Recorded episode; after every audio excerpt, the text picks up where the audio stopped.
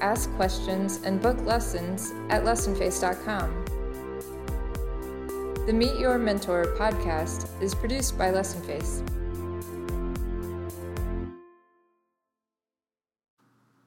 Hi, I'm Kelly, and I'm here at Lessonface with our Teacher of the Month, Mike Mitchell. Congratulations on that, Mike. Thank you, Kelly. Mike has been teaching with Lessonface for about three years. He joined the site in August 2014, and outside of Lessonface, he's been teaching for about 20 years. He specializes in bluegrass and has been playing for 35 years. So, Mike, why don't you tell us a little bit about what motivated you to start playing in the first place? Well, sure. For myself and the rest of the Mitchells, it's a family business.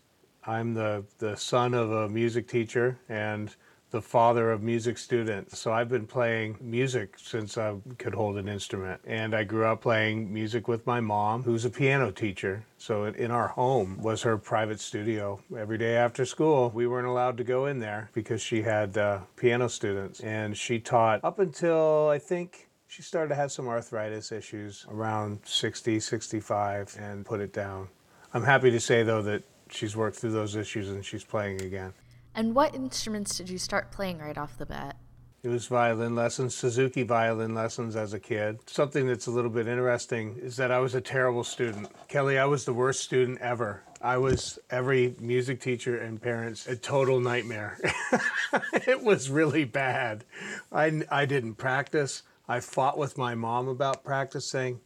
Oh, I, I, feel terrible about it. But that's that's why I I mean I'm sure that's why in the universe I'm a I'm a music teacher. And I can always tell my students, you know, Mr. Mike was just the worst student ever. That helps actually uh, with some good insight for parents from an understanding point of view. With kids lessons, motivation for practice is always a, a part of it. Years later, as a professional musician, performing artist, and teacher, I reached out to find my teacher. She was from uh, Southern Northern Ontario. I grew up in Ontario, Canada. And I found her son, who is actually a violin maker and has a very successful violin making business.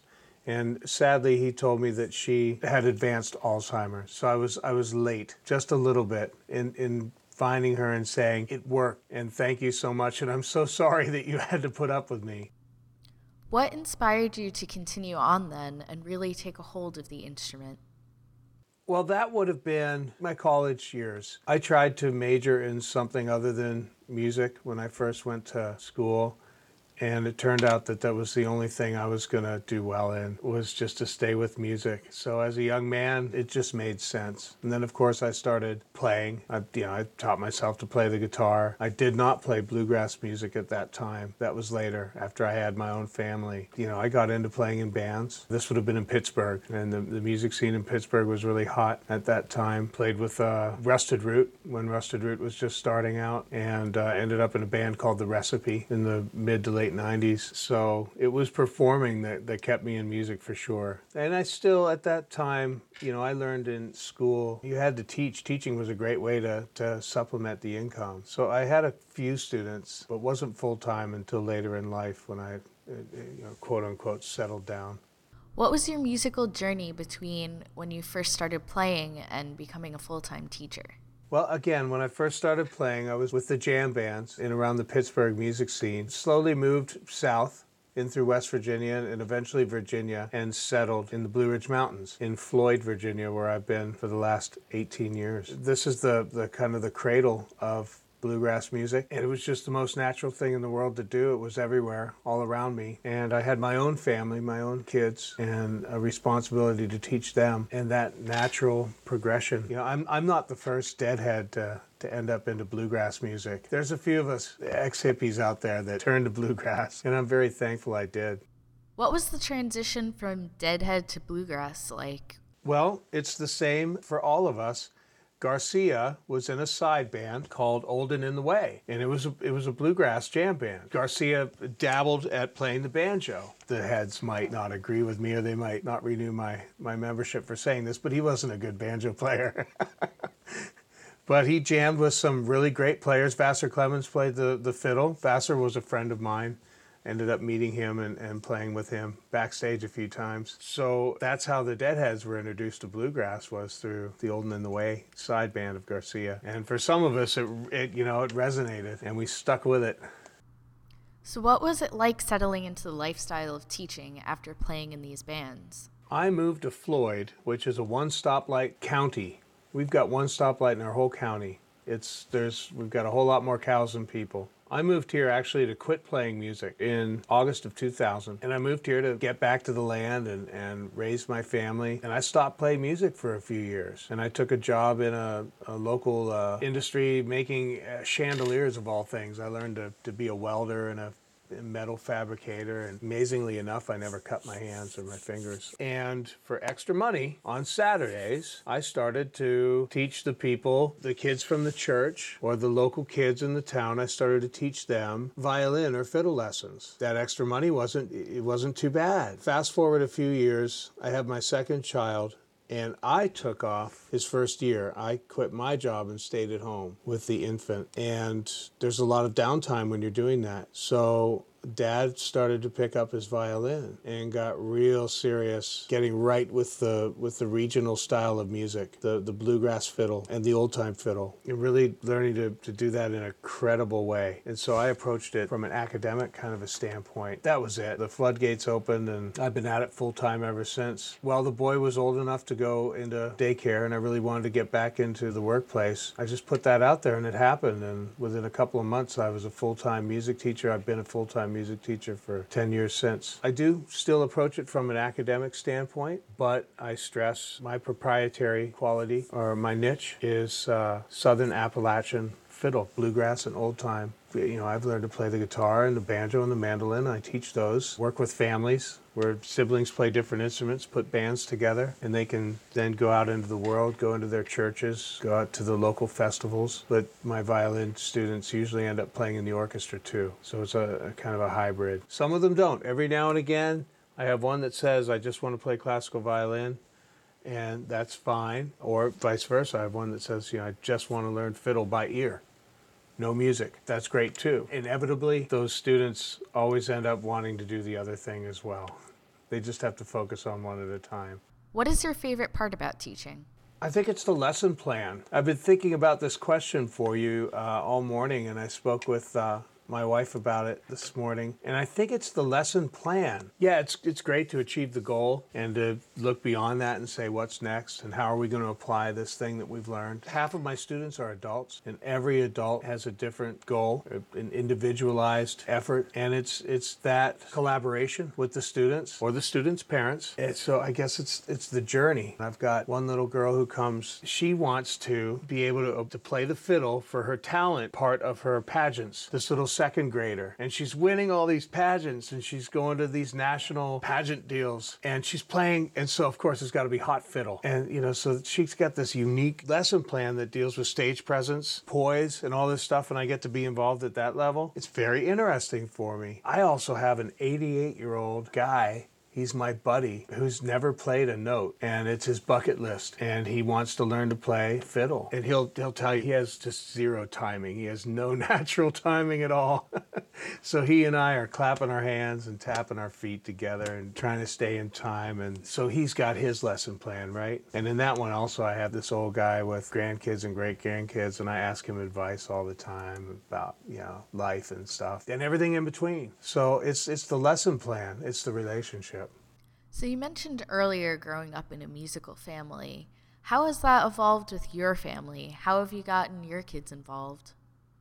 My stepdaughter, who I started teaching when she was eight, I married her mom a few years later. She's at the University of Miami at the Frost School of Music, studying classical violin with one of the greatest violinists in the world, Charlie Castleman. Her sister plays violin and plays with friends socially out in uh, California. Just this past Sunday for Easter at church, I was playing with my two sons. Dan plays the banjo and James plays the violin. And we worked out an arrangement of a, of a hymn for church and taught it to the lady who plays the organ. We had like a big giant sound on Sunday morning. When we have events at my mom's, everyone gathers around the piano and it's music. That's that's what the Mitchell family does.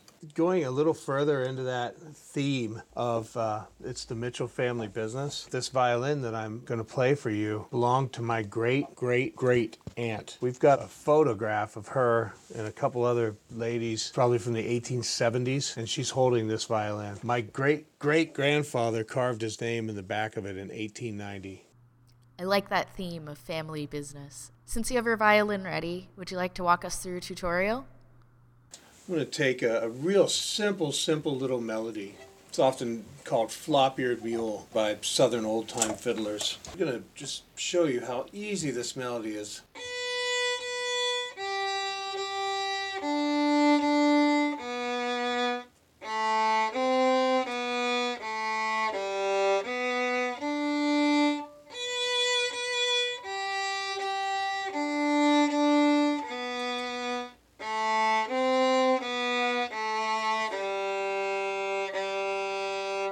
Now that melody that I just played for you, it's neutral. It doesn't sound like a fiddle song or classical uh, baroque or romantic era or anything or jazz music. It's just something that any first year, early second year violin student would be able to play. And in the nature of melody, this is something that human beings have been humming, whistling, putting words to for thousands of years. It's just it's melody. It's uh one, two, three, four, one, two, three. So it's seven notes. That's it. How does that become a fiddle tune? That's where it gets a little bit exciting. The nature of fiddling for folk music is for dance. It's got to be rhythmic. I tell my students all the time, grandma's got to dance. So if, if you can play it in such a way that makes grandma want to kick up her heels, then you're in business. So what we'll do is take the same melody and we'll add a little shuffle, a shuffle bow.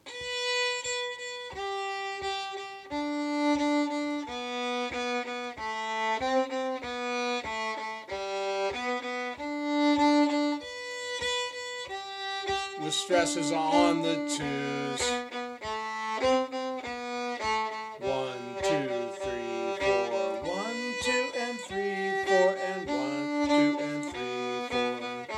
Becomes rhythmic. So once you can get into that groove, then we need to realize that the fiddle is played in a small band, quite often with only the banjo or guitar to accompany. So it needs to be fuller in sound. It doesn't have a lot of other instruments to back it up. There's certainly no orchestra behind it. Or a drum set. So the drum set is why we accent the two and the four. One, two, and three, four, and one, two, and three.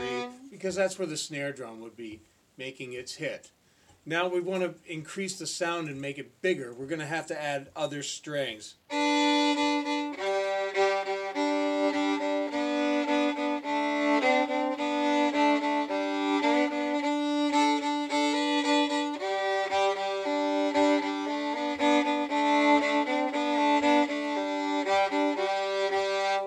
Then we're starting to sound fiddly, aren't we?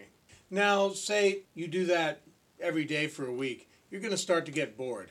And this is where it gets interesting, and this is where everyone who learns to play fiddle gets to put their own personal stamp on what they play. The nature of folk music is to always have your version of it. So you can start to be a little notier.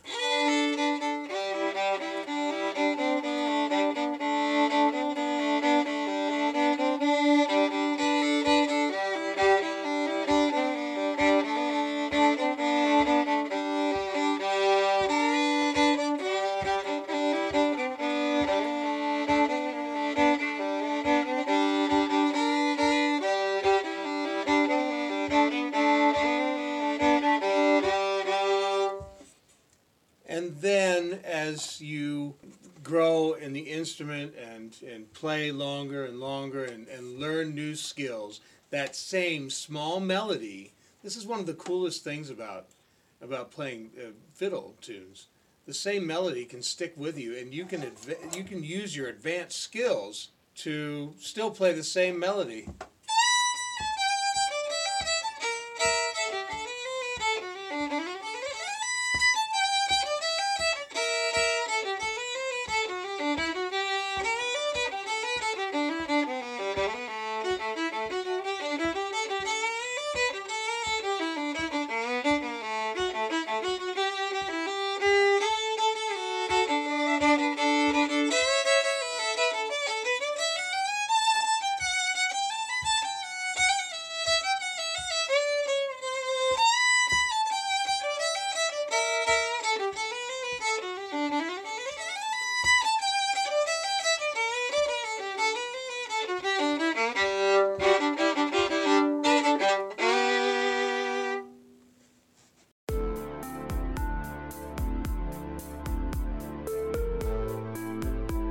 Ask questions, and book lessons at lessonface.com.